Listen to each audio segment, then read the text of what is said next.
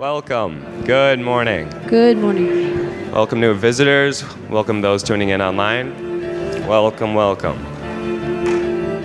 Finding our seats.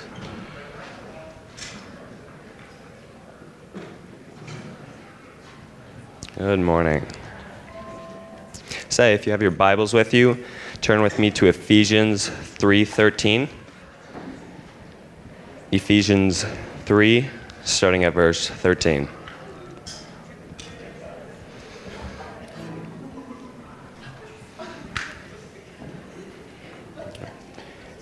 Ephesians 3:13. Therefore, I ask you to not lose heart at my tribulations for you, which is your glory.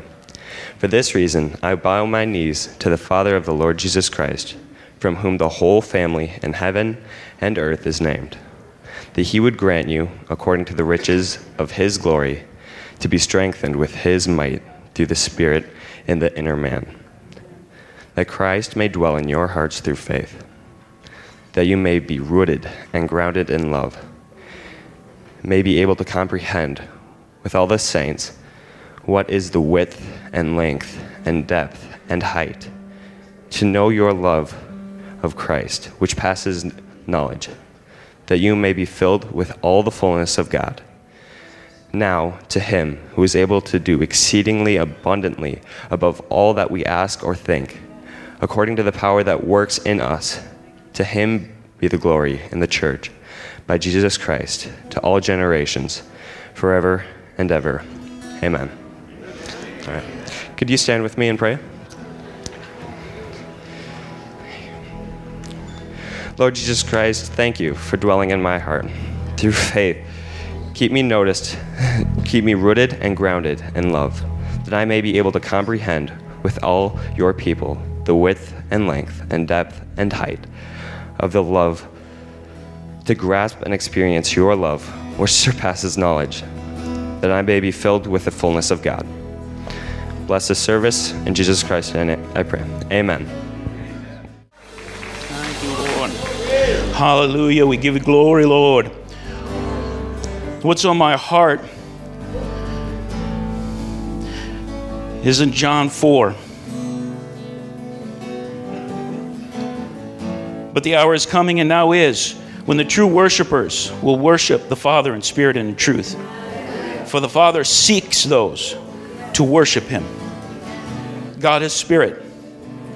And those who worship him must worship him in spirit and in truth. I have a sense that this is a unique moment. This is a unique moment of God's presence manifestation here.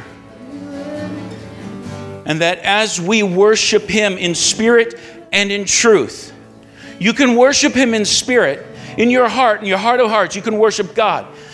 But we need to worship him in spirit and truth, which means it's got to come out of your mouth.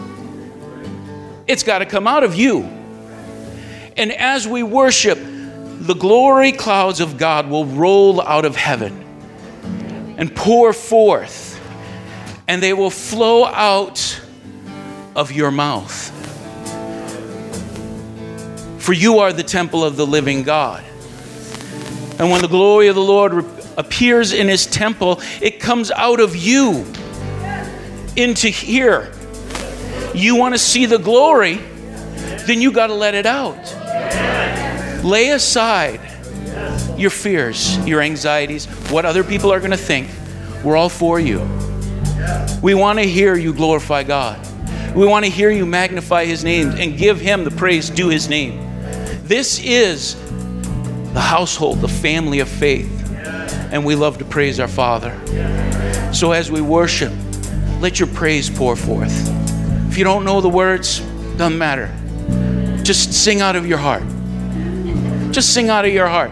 But be praise unto God and give him glory. Hallelujah. Lord, we do praise the name of Jesus. There is no no name higher. There is no name under heaven which might be men might be saved except through the name of Jesus. Lord, we glorify you this morning. Lord, our heart is to worship you in spirit and in truth, as was said before. And your word says is to lift up the name of Jesus. And as we lift up the name of Jesus, men will be drawn unto you. And so, Father, this morning we do. We glorify you. We glorify your name. We honor you, Father, with our hearts, not just our lips, but our hearts and I pray our lives as well. Father, I'm sorry when we've fallen short. Father, we, we repent. I repent of those times when we take the shortcut and don't, huh, and don't walk it all the way. That's where the truth part comes in worshiping in spirit and in truth. Truth is we, we do it completely, we do it totally. We, we worship you with everything we are, in every area that we are. Every area that we would consider spiritual, but literally every area that is considered life. Our families and our work and our free time. Father, we want to honor the name of Jesus totally and completely with our lives. And when we fall short of that, Father, we're sorry. I repent. We repent. And we ask, Lord, for your grace and mercy in those times. And I thank you, Father, that your word says that every morning, every morning, your mercies are new. Every morning. You still love us, and you love us as much as you did the day before. And it's fresh and it's new. Thank you, Lord, for your word that gives us hope, gives us life, gives us the ability to walk this with power. Not just walk it, but walk it with power. Thank you, Lord God, for your love towards us. Help us, Father, to love you the same way. In Jesus' name, amen. Well, I don't want you to start greeting one another because that's going to get out of hand. Just look at somebody and nod. You may be seated.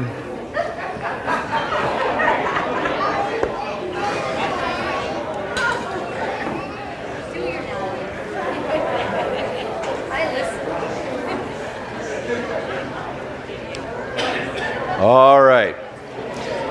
You see, you see how nodding gets out of hand. You just, just think if I actually let you start greeting one another. Just a real quick announcement. The, the, announcements will be at the end, but I want to get this one started because this is the, the fair outreach sign up.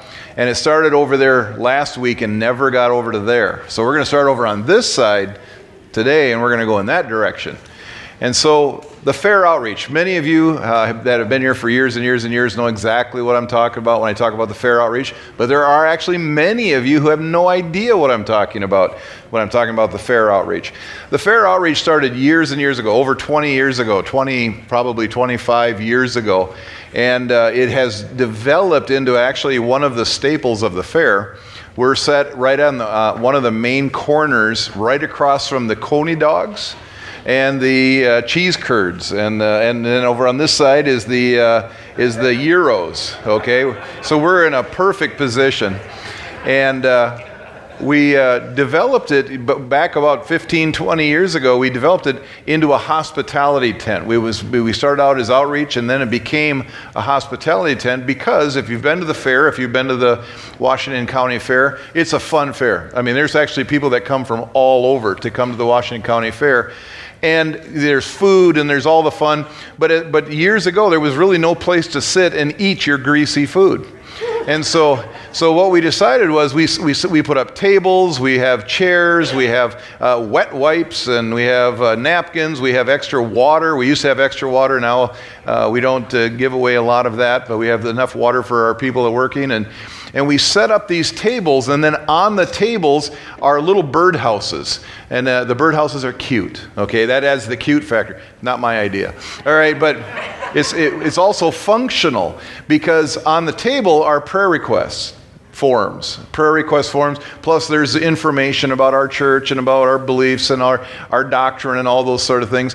But it also has information about all the other churches in the valley. Like I said, people come from all over the place to go to the fair. And so the, the hospitality tent is a great place for people to come and eat their greasy food, get out of the sun. You know, there's a, there's a shade. We have some fans running, and so whole families will come in and they'll, uh, they'll sit down with their kids and they'll eat their greasy food. And uh, the people that are working the tent, my wife and I usually work it every year for one day or for one evening, and it's about a, a four-hour commitment. That's, in, but if we get enough people signing up, we'll we'll just narrow that commitment up. You don't have to pay to get in. We pay for you to get into the fair. So it's a way that you'll get a ticket to get into the fair, everyone who works it. So you'll be able to get in, and then you can go do the fair stuff either before or after, however it works in your schedule. But what we do is we set, we're, we're hanging out there. We don't necessarily have to engage with anybody. We're there when somebody leaves, we wipe down and disinfect the table. We were disinfecting tables well before COVID. We were, we're way ahead of, our, of, of the, of the whole uh, curve thing. But, um, but we just wipe down the table, wipe down the chairs, haul garbage, talk, you know, and then there are times when people do want to talk. There are times when people want to share. But then a lot of people, you will find out, a lot of people fill out those prayer request forms and put them in the birdhouses. And then we bring them back here, and the, and the prayer team prays over them. And uh, uh some really amazing things have happened over the years. Like I say, you don't have to necessarily engage, but there are times when there is engagement where people do get involved, where they ask you questions. They want to know about the church, or they want to know about our doctrine, or they want to know something, and you just answer their questions. It's very non confrontive, it's, it's really neat. Uh, one of the coolest stories that I've ever, we've ever had. Uh, with the fair was there was a uh, we had the, the table set up and the bird feeders and all that stuff was bird feeders no bird houses uh, was set up and uh, a, a, woman, a woman came into the tent and sat there for a while, filled out one of the forms, and put it in the birdhouse, and then left. And then about an hour later, she came back with t- in tears, and she said, I-, I need to talk to somebody." And one of our people were there, and, and they said, "Yeah." She goes, "Will you pray with me?" And, she, and they said, well, "Of course we will. We'd love to pray with you." And they said, "What can we pray for you about?" And she goes, "I want to commit suicide." And they were able to just show her the love of the Lord. We still hear from her on a regular basis.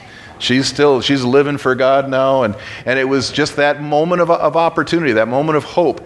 And, you know, the person who prayed with her wasn't a theological, you know, uh, doctrinal, uh, doc, you know, expert. They were just somebody there to show, share the love of the Lord when they had the opportunity.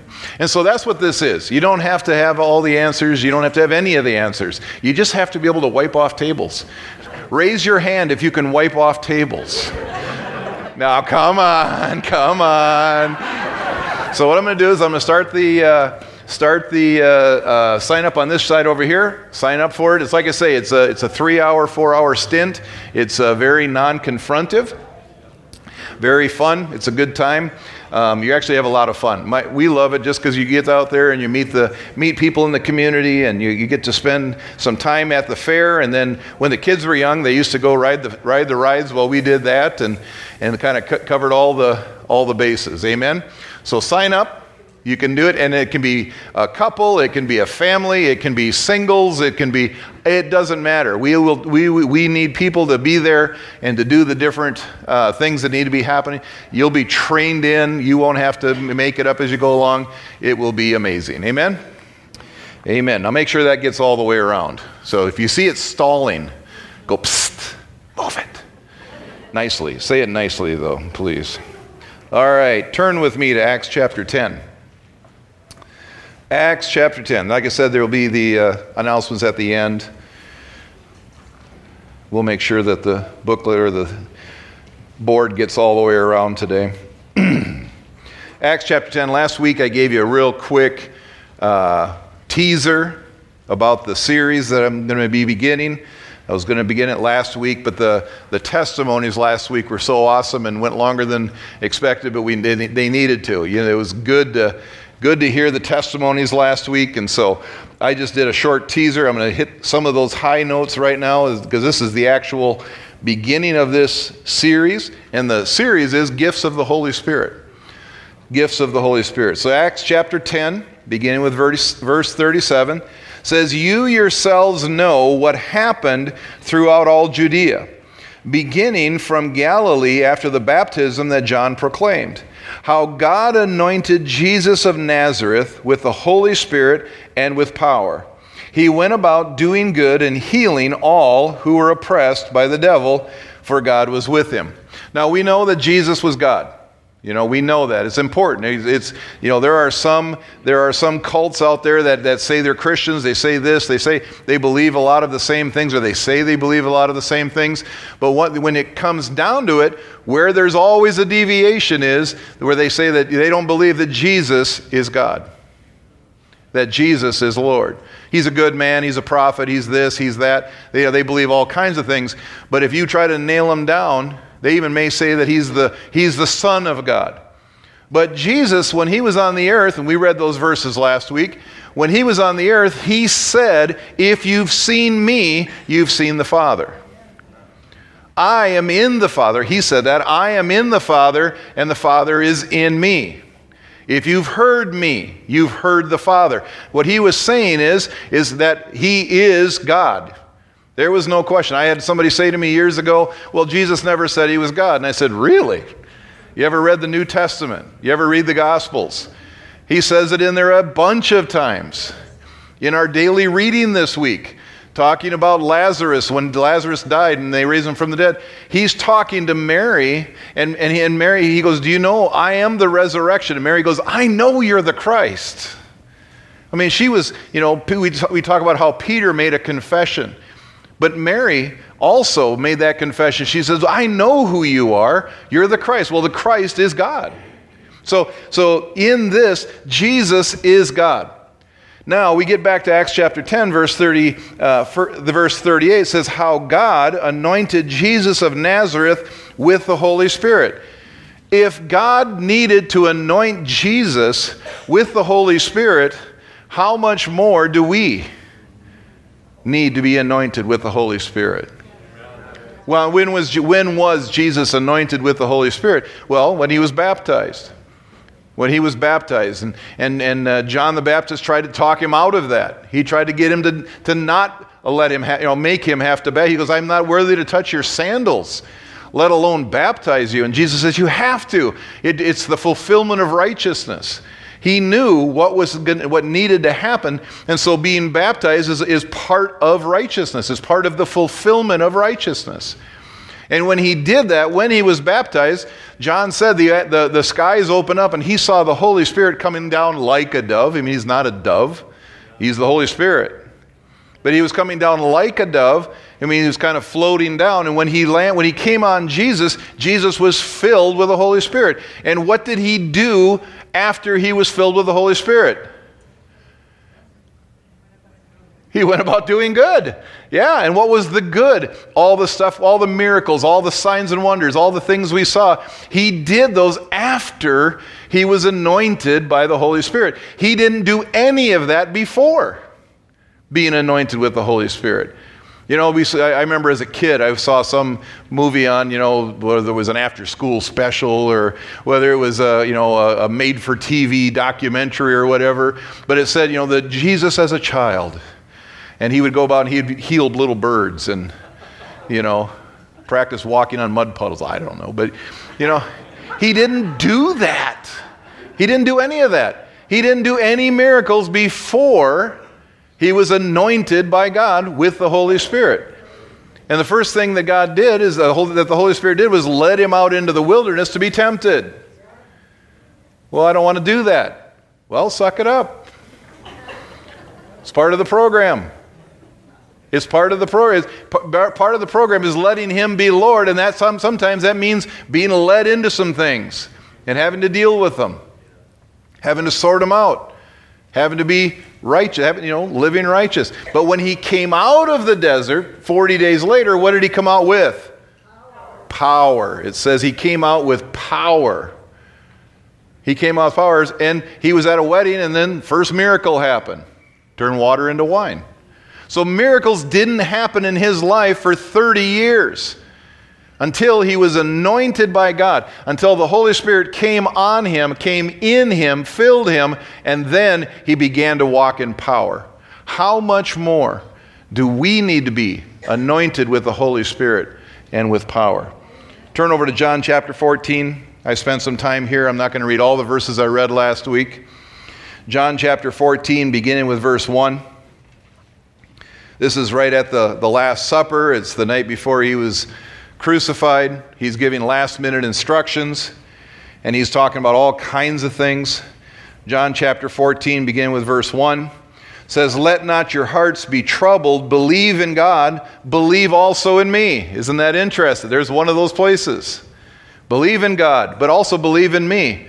I mean, here's the deal. Do I walk around saying, Believe in me? No. I say, Believe in Him. Why? Because I'm not him, but I can point to him. Jesus could say, Believe in me. Why? Because he knew who he was. And he said it openly. There's one of those places.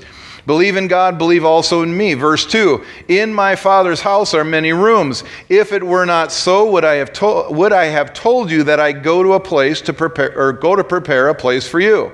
Verse 3 and if I go and prepare, prepare a place for you, I will come again and will take you to myself, that where I am, you may be also. And you know the way to where I'm going. And remember, we talked about they're going, What do you mean? We have no idea where you're going. He said, Don't worry about it. There's a lot going to happen between now and then. When you, when it's time to step over, you'll know where to go. Where do you go? You follow him. He'll be there. So the Bible says when, you, when you're absent from the body, you are present with the Lord. You're there. You don't have to know there. He's going to, he'll, you're there. Go down to verse 15. 15, he says, If you love me, you will keep my commandments. And I will ask the Father, and he will give you another helper to be with you forever, even the Spirit of truth whom the world cannot receive, because it neither sees him nor knows him. You know him, for he dwells with you and will be in you. So, up until this time, the Holy Spirit would be with people. The Old Testament, the Holy Spirit would come on someone and they'd be able to do uh, stonework, or they'd be able to do leather work, or they'd be able to weave, you know, or they'd be able to fight in an army, or they'd be able to, to lead people. Or God, the Holy Spirit would come on people or come around people. That's why Jesus says, You know him, for he dwells with you. He's in the area, he's around you, but he says, He will be in you. That was the change. That was the difference. That was the, that's when things change. But that's when you go all the way back to, to uh, Joel. Acts chapter 2 says that, that in Joel he prophesied that in the end times that the Holy Spirit will be poured out on all flesh. And when he was poured out on all flesh, they received power, just like Jesus did. I'm laying a case here. There's the deal. We need to be filled with the Holy Spirit we need. I need to be filled with the Holy Spirit. Not just, this, not just yesterday, not just a month ago, not, not 25 years ago, 35 years ago. I don't, need, I don't need to just be filled once, once. I need to be filled right now. Be being filled. Ephesians chapter 4, chapter 5, somewhere in there. Be being filled with the Holy Spirit. Verse 17 even the Spirit of truth, whom the world cannot receive. The world can't receive the Holy Spirit because he doesn't even know he exists. Doesn't know that, I mean, they, they know, oh, there's the Spirit of God, the Holy Spirit, and you might have see a picture of a dove. No, who's the Holy Spirit? The Holy Spirit is the one who's going to empower you. He's not just somebody to emulate or to, to, to, to, oh, the Holy Spirit, that's cool. No, the Holy Spirit is someone who comes in you for a reason, for a purpose in your life, to fill you and to minister through you. But I'm getting ahead of myself. You know him, for he dwells with you and will be in you. 50 days after the resurrection, 40 days? 50 days. 50 days. Pentecost, 50. 50 days after the resurrection, they were filled with the Holy Spirit, and everything changed. The wimpiest ones among them became the boldest. Stuff happened. Turn over to 1 Corinthians 12. This is Paul. He's speaking to the Corinthians. He's writing to the Corinthians. Now, I just got to give you a little background about the Corinthians. The Corinthians, uh, they lived in Corinth. And Corinth was a crossroads for trade, it was a crossroads for culture, it was a crossroads for everything in Asia at the time, Asia Minor. They were, they, they, it was the middle of everything. All these roads and all these uh, shipping lanes and everything came through Corinth, which means everything came through Corinth. Literally, everywhere you went, everybody you met, every, there could be from different parts of the known world. And they brought with them all their stuff they would bring trade material. They'd bring all the, the, the, the, spices and all the cloth and all the whatever. But they'd also bring all the other stuff with them. All the spiritual stuff, all the, the Eastern mysticism, all of the, the, the pagan worship, all of the idol worship. I mean, it was a center for everything. So when Paul goes in there and starts preaching the gospel, people start getting saved, and all of a sudden there's power. There's power. There's, a, there's power not only from the preacher, but from everybody else. They, they all started walking in power. And they're going, Whoa, this is awesome. Look what I can do. and they started misusing the power. And so, Paul, when he's writing to the Corinth, is to sort some things out. He's going, Whoa, settle down, guys and gals. Slow down here. You know, he wasn't writing them to tell them to stop using the power. He was just telling them to use it rightly, to use it the right way. Because you've been given power, but don't use power for your own gain. That's what the whole chapter 13, 1 Corinthians 13. How, what, what are the boundaries for power? What's the boundaries for the power of God? Love. Love is the boundaries. What do you mean? Is, is, there, does, does, is there you know, boundaries in God? Actually, there is. He lives in his boundaries, and his boundary is love. Whatever is love is okay. You know how we, I think we talked a few weeks ago, talking about all the rules and regulations and all the laws in the world. Started out with the, you know, don't, don't eat of that tree, and then has become, you know, when the Jews, they had thousands of additions of, of, of uh, laws. Don't walk this way, don't walk that way, don't carry this when you walk, don't walk and look in that direction. Don't, you know, I mean, they had laws and laws and laws. Well, now, in the kingdom, in the kingdom of God, we've come back to one law again. One law, and that law is love. Walk in love. If how you're going to react to somebody isn't love, don't do it. It's simple. Well, what's love? Love is not proud. Love is not envious. Love is not, love is not, you know, the whole chapter 13 does not count record of wrongs, does not, da, da, da, da, da, da, don't do, love, love is you love. You want the best for that person. I want to believe that it's, it's love. God loves you. God loves you. That means He doesn't count your wrongs against you.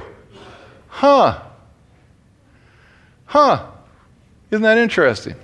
Well, that's scandalous. He's God. I thought he throws people in hell. No, he doesn't throw people in hell. Do you know that God does? If you ever thought that God throws people in hell, you're wrong. You know why people go to hell? Because they won't let go of their sin. And if they won't let go of their sin, God's going to destroy sin and death and evil and if, you, if people won't let go of their sin, they're going to get destroyed with it. It's easy. Let go of the sin. Stop sinning. God loves you. He loves you. Well, you don't, you don't, you don't know, Pastor, you don't know what I've done. Doesn't matter. I know somebody who's killed somebody. Have you killed anybody lately? Whew. Okay, good. I know people who have sinned in all kinds of possible ways. Guess what? He's not holding that sin against you. But if you don't repent of that sin, if you don't let go of that sin and you, you lay it down and you, you, so you repent and, and you turn away from it, if you're hanging on to that sin at the end, so stop it. Whatever it is, stop it. I wasn't talking about sin today, I'm talking about power. But you got to deal with that first, right? Because he's got to be the Lord of your life. He really does. He needs to be the Lord of your life.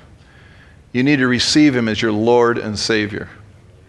And then He gets to be in charge. He gets to tell you how to live your life, He gets to dictate. And at that point, then you can walk in power. Amen? In the right frame, in the right way. So this is 1 Corinthians. He's talking to the Corinthians, and he says this to them in chapter 12, beginning with verse 1. He says, Now concerning spiritual gifts, brothers, I do not want you to be uninformed. I think one of the, one of the translations says ignorant. I don't want King James, yeah, he figures King, yeah, King James, he's going to, you're ignorant. Don't want you to be ignorant. Stop being ignorant. Some things about the King James is just nice, you know, it just says it, you know, it just takes care of But I'm not, you know, uninformed. I do not want you to be uninformed. You know that when you were pagans, you were led astray to mute idols, where, however they were led, or however you were led. Verse 3 Therefore, I want you to understand that no one speaking in the Spirit of the God ever says Jesus is accursed, and no one can say Jesus is Lord except in the Holy Spirit. That's powerful. That's powerful. That's why when I, you know, talking about, uh, you know, when people say, well, Jesus is a good man, Jesus is a, a prophet, Jesus is, you know, whatever, that's, that's fine. You can say that all day long. But where life has to change is when you say Jesus is Lord. And you can't say that except by the Spirit. I mean, you can say the words, but there's no power behind it. There's no meaning. It doesn't change anything the Spirit, when you're talking by the Spirit, and that's important because there are all kinds of people saying, there are many ways to heaven. You can get there any way you want. Just be good, Jerry. Just be good. All you have to do is be good. Is he good? Not saying a word, are you? That's right. Exactly. No, not one. It says no, not one. Not, not one is good. But do you know that you don't have to? oh, just, I like what. Here's an opportunity to push a, the, uh, a, a, uh, a theological button. Do you know that you don't have to be good to be righteous? How many of you in here are good? Exactly. Exactly. How many of you are righteous? Better raise your hand. If you're saved, you're righteous. Well, but you don't understand, I'm not good. That isn't the point. The point isn't that you, you have to be good. No, He's made us righteous, which means righteous means we're right standing with Him. That means if, if, if the meteor, the big one, you know, the big one were to hit right on top of the church right now, up, ooh, and you messed up yesterday, which I know you did. And you go, I didn't have time to repent. You know, because everybody's waiting. You know, you just you're ready for that. You know, give me 30 seconds to repent right before the big one, okay? But if you don't have time to repent, but Jesus is your Lord and your, your, your hope is in Him and your, your trust is in, in what He did on the cross. If, that, if the big one hit the, hit the meteor, hit right on top of the church, you know, and I can see the news the next day, they must have done something bad. and the meteor hits on top, and all of a sudden we wake up in eternity, and you go, Whoa, I didn't have time to repent, but here I am. Why? Because He made you righteous. It's not based on you, never was based on you. It was never based on how good you are or how good you can be. It's, a bit, it's based upon what He did on the cross. He paid for all of it, all of it, all of it at the cross. Accept that and live in it. All right. I keep getting off on rabbit trails. Verse 4. Verse 4 Now there are varieties of gifts, but the same Spirit. And there are varieties of service, but the same Lord. There are many different gifts within the kingdom of God. Now, go all the way back to last week. We were talking about that Jesus said, He says, I'm leaving, I'm getting out of here, I'm going away, but I'm going to give you a helper. The helper is the Holy Spirit. He's giving us someone to help us. Why? Why do we need help? Because in our own ability, we can't do it. I can't do it. I cannot do it. I cannot do what I'm doing right now in my own strength, in my own humanness, in my own Johnness, in your own Bobness, Larryness, Luanness. I had to throw a woman in there real quick. we can't do it in ourselves. He had to give us a helper to help us do what he needs us to do. Because he's already you know we, we look at we look at adam and eve. He said go into the you know go into all the world and and multiply and so on and so forth and they blew it. Why? Because they did have the spirit of god. Just think after that the world took a horrible plunge into you know terrible depravity. And has ever since. We need help. Jesus said you need help. You need the holy spirit. Now do, do you receive the holy spirit when you're saved? Yes. Yes. I heard a couple of very confident yeses and a whole lot of mm, seems like a trick question to me. Not a trick question. You can't get saved until the Holy Spirit draws you and fills you. The, when, and when the disciples were in the upper room, the, the doors were locked and they were afraid of the Jews, they wouldn't let anybody in. Jesus walked through the wall. Praise God. He walked through the wall, said, Hey, this is me. And they're freaked out. They're going, It's a ghost. It's his ghost. And he goes, No, no, no, not a ghost. Touch me. Touch me. I have flesh and blood like you. And they go, Wow. You are Lord. you are Lord. You're Jesus. You're God. Oh my gosh. This is all real. And it says they believed in him, and he said, he, he says that he breathed on them and said, Receive the Holy Spirit. He said, in that moment, he said, you know, receive the Holy Spirit. He breathed on them. I believe that was the moment they were born again. That was the, that's the, the snapshot of the first people being born again. So they received the Holy Spirit to be saved. But then he turns around in a few days and says, Don't leave Jerusalem until you're baptized in the Holy Spirit. Baptized. It's more. It's more. Yes, you receive the Holy Spirit. But you need more.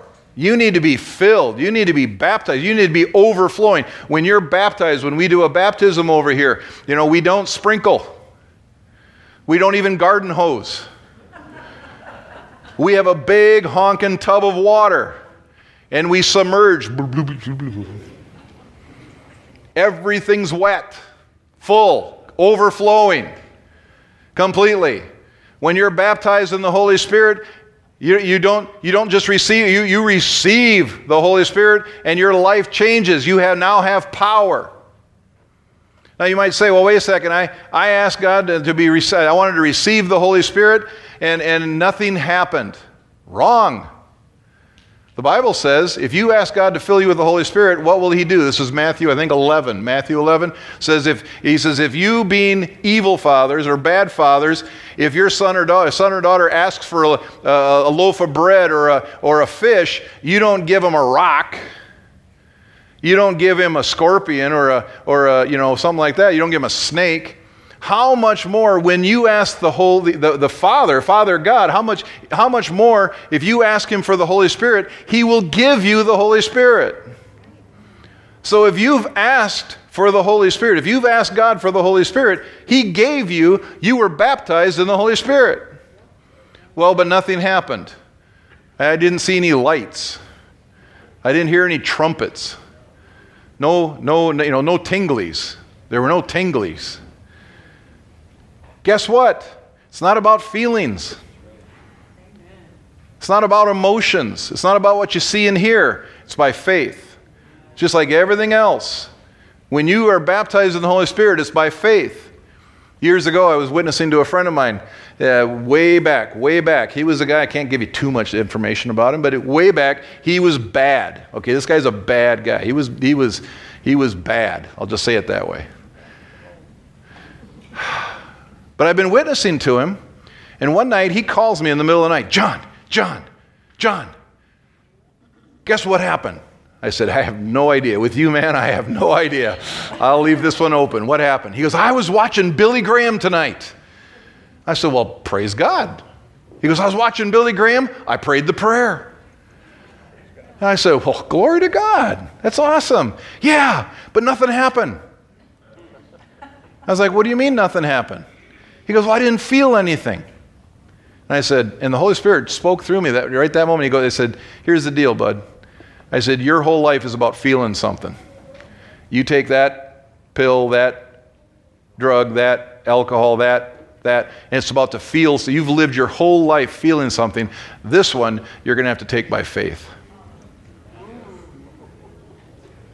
He goes, Well, I don't understand that. And I said, I said, I'll explain it to you. This is what faith. And he goes, No, I'm not doing that. And walked away from God. So it isn't about feeling, it's about faith. Same way with being baptized in the Holy Spirit. I had somebody one time tell me that they said, they said, John, I, I prayed for the baptism of the Holy Spirit, but apparently God doesn't want to give that to me. I said, Why would you say that? And they said, Well, nothing happened. So I took them to Mark, I think Mark, somebody, or Matthew 11. Somebody look at Matthew 11. Is that where that, I don't want to lead people astray here. I let him, I showed him that verse and I said, if you ask for the Holy Spirit, he gives you the Holy Spirit. You're baptized. Well, I didn't feel anything. It isn't about feeling, it's about the, the understanding, the faith that he did what I asked him to do in this because he said he would. I'm not coercing him. I'm just at doing what he said I should do. And when you do that, then you have to walk by faith in those other areas, in everything else. When I when I was baptized in the Holy, anybody know that yet? Luke? Might be a different one. Luke 11. Sorry, Luke 11, 13. At least I got one part of it right. Oh, good. Thank you, Pastor John. When I asked God, when I, when I was baptized in the Holy Spirit, I was all by myself in my room, sitting on a chair, Bible on my lap. I grew up in a denomination where you don't get filled with the Holy Spirit. You don't get baptized in the Holy Spirit. That's not good. Don't do that. Stay away, stay away from anybody who does do that. That whole Holy Spirit stuff. Don't do that. I mean, it was clearly told us don't do that. And here I am reading the Bible, coming I'd come out of the world, I'd come out of come back to the kingdom and I was I was in, I'm in and I'm reading the Bible and I'm reading I'm reading from Matthew to Revelation, Matthew to Revelation, Matthew to Revelation over and over and over again. And I keep bumping into these verses where it says they were baptized with the Holy Spirit and spoke in other tongues. And they were baptized with the Holy Spirit and they spoke in other tongues. They baptized, you know, whether it's whether it's it's Acts or whether it's further in, I mean over and over. They were baptized with the Holy Spirit and they spoke in other tongues. And I put my Bible on my lap and I said, Okay, God, here's the deal. I was told my whole life, don't do that. But I keep seeing it right here. This is in your word. And I had people, you know, years ago say, well, that, that ended. That, you know, that was done after the first century. But I've read this thing a number of times now, and I don't see a single verse that says that it's ever going to end. Actually, I'm finding some verses that says it's not going to end. So here's the deal. I want what you want. I want you to be Lord. I want you to have your way. Whatever you want me for me, I want. And so I just I just sat right there and I said, Lord, fill me with your Holy Spirit. I want what you want. I want to refill me with your Holy Spirit. Fill me, fill me with your Holy Spirit, Lord. Fill me, Lord. Fill me, Father.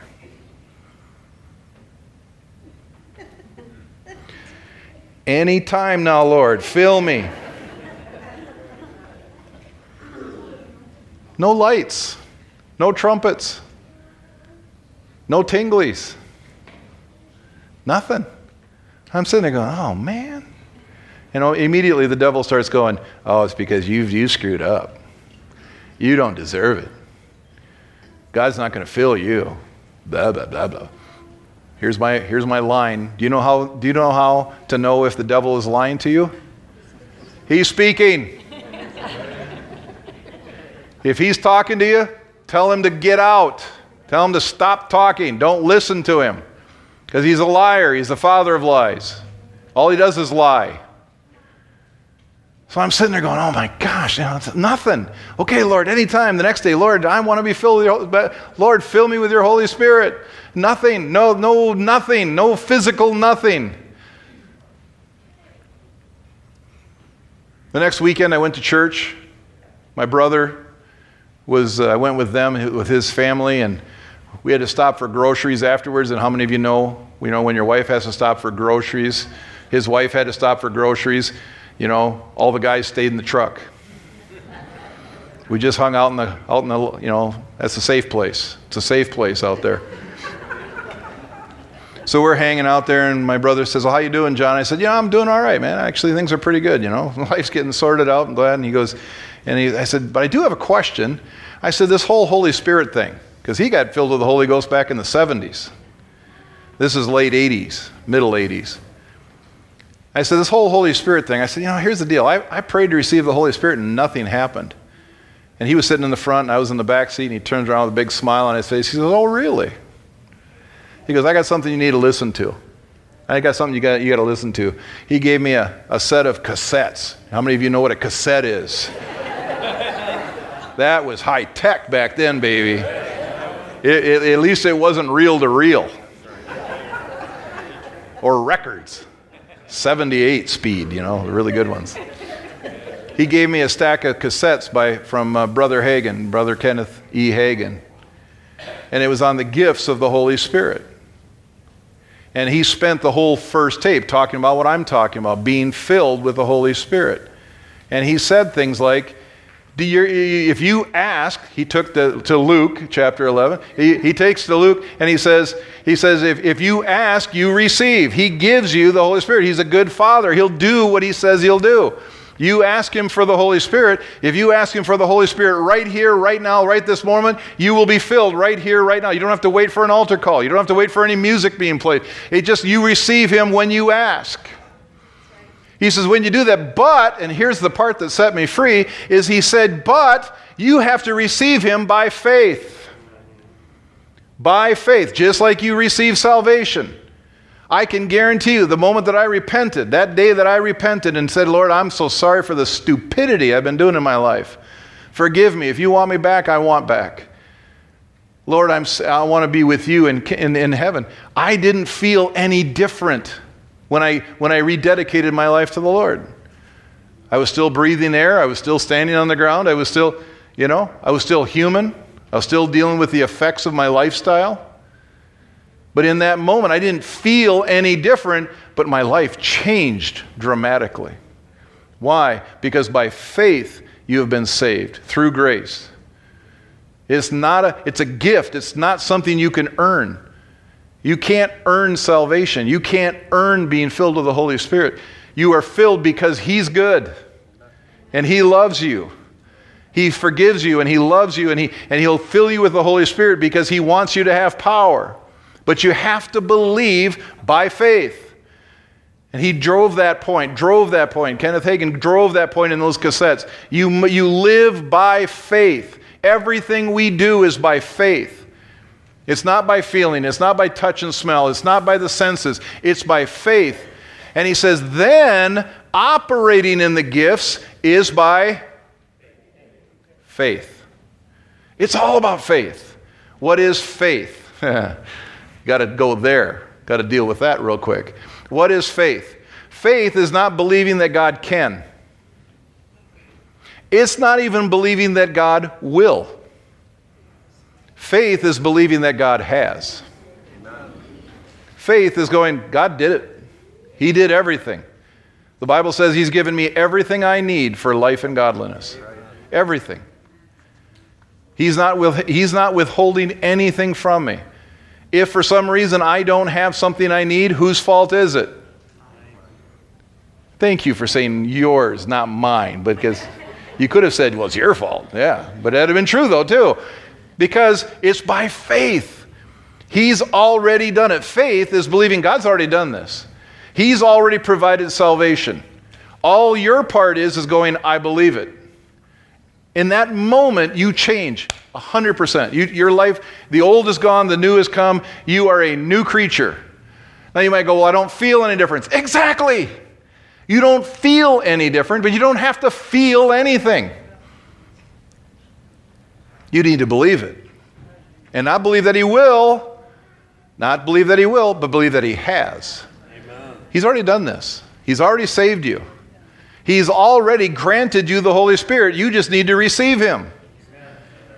When you do that, you receive the Holy Spirit. When you say, okay, Lord, I'm, I'm yielding in this area of my life, fill me with your Holy Spirit, right then and there, boom, you are filled with the Holy Spirit.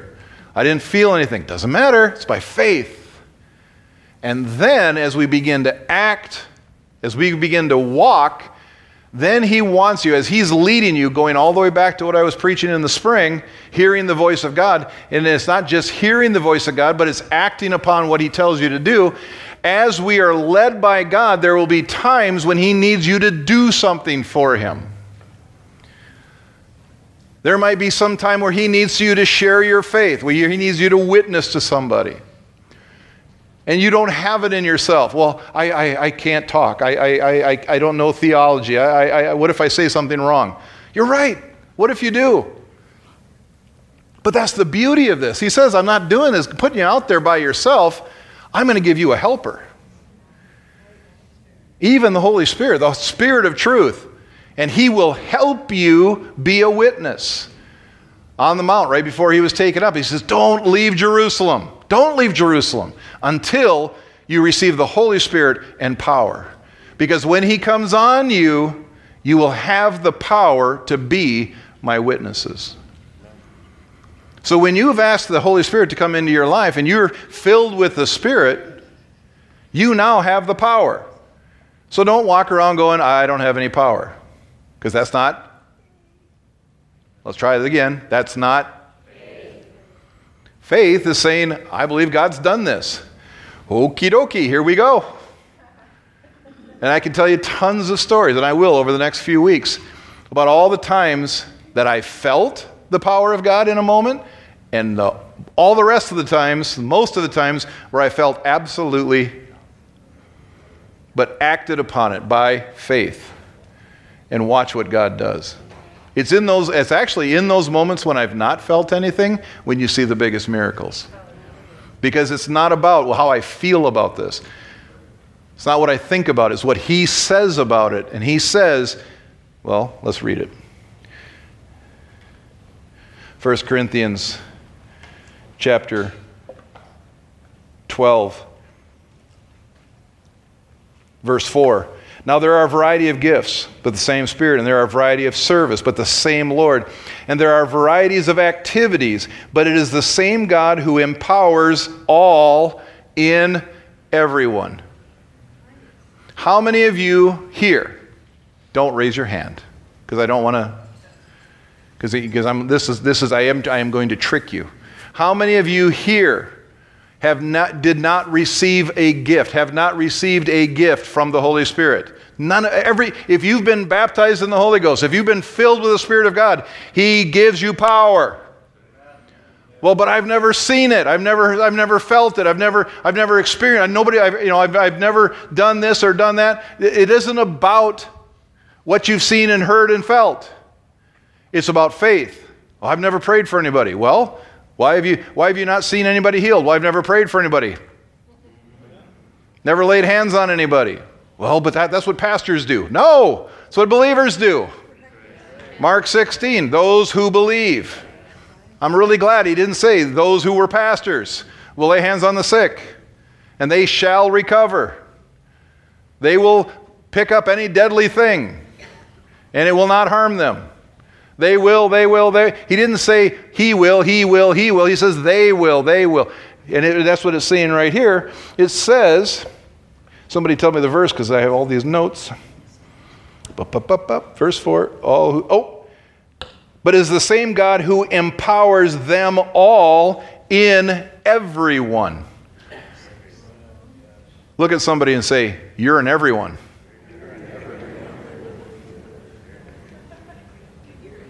Tomorrow morning, look at yourself in the mirror and go, You're everyone. Start living like it. Verse 7 To each, there it is again, to each is given the manifestation of the Spirit for the common good. It's not for you, it's not so that you can get points, it's not you know, people can notice you. It's for the common good. When God wants you to do something, it's for somebody else's benefit. Now, you get blessed too. That's the cool thing. You get blessed as well, but it's for them, it's for someone else, for the common good. Verse 8 For to one is given through the Spirit the utterance of wisdom. I'm not going to uh, go into all the definitions, don't have time today, but I'm just going to read it. We're going to get at least to this part, we're going to get this far.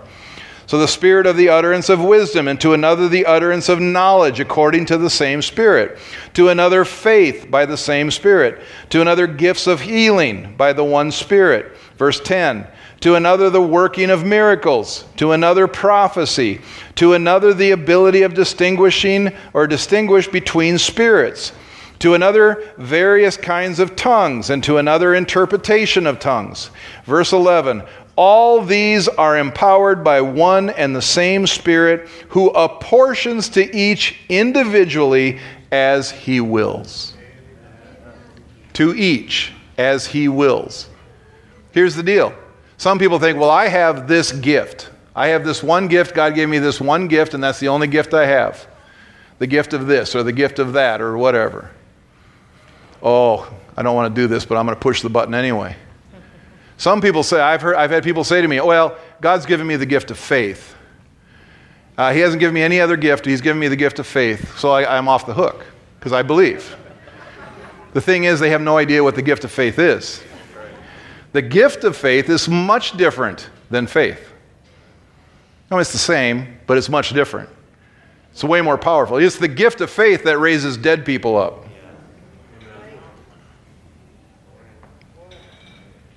If, if you operate in the gift of faith, if somebody says, Well, God's only given me the gift of faith, I went, Awesome.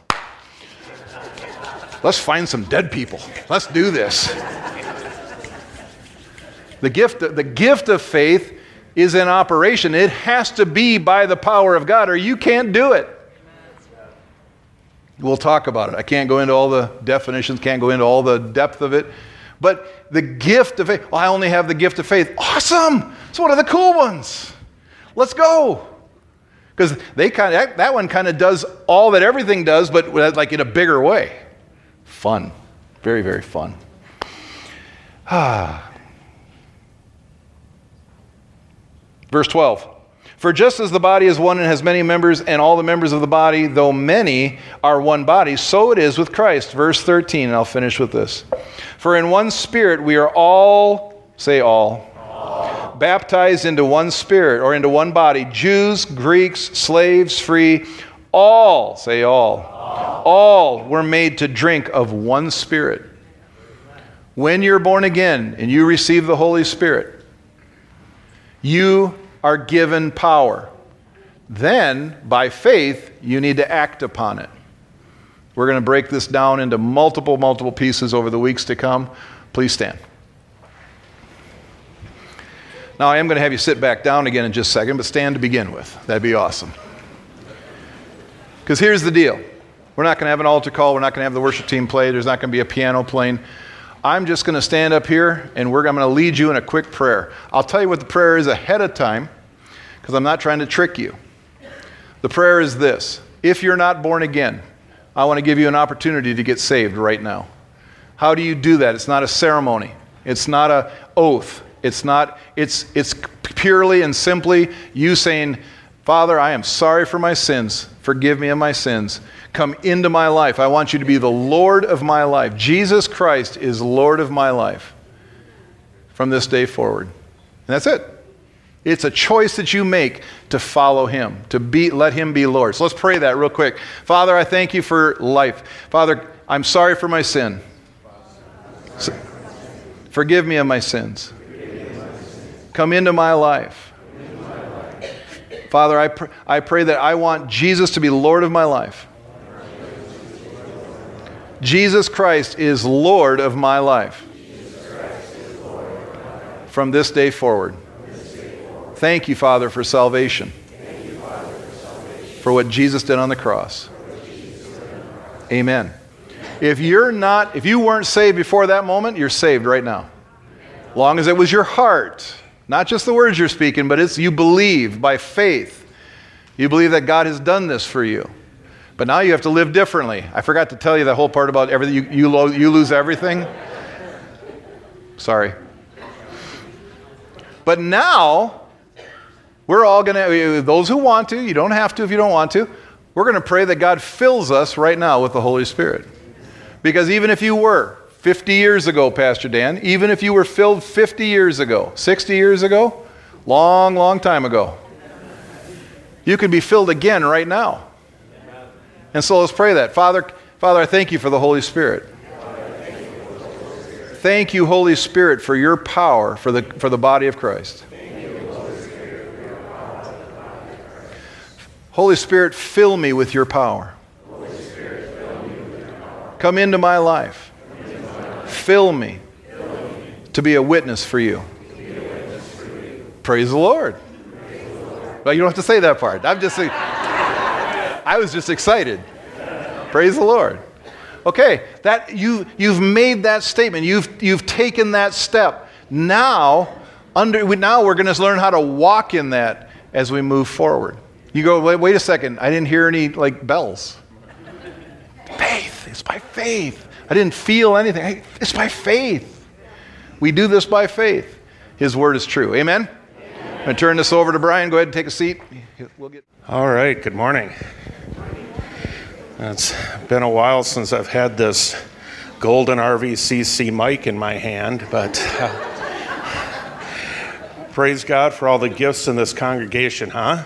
We've got so many gifted people, so many people with so many different qualities to, to share. And I was especially blessed this morning by Daniel's word about praying the word over us. What? How powerful is that to get a, a just a whole understanding of praying the Spirit over us and to get it so young in life, huh?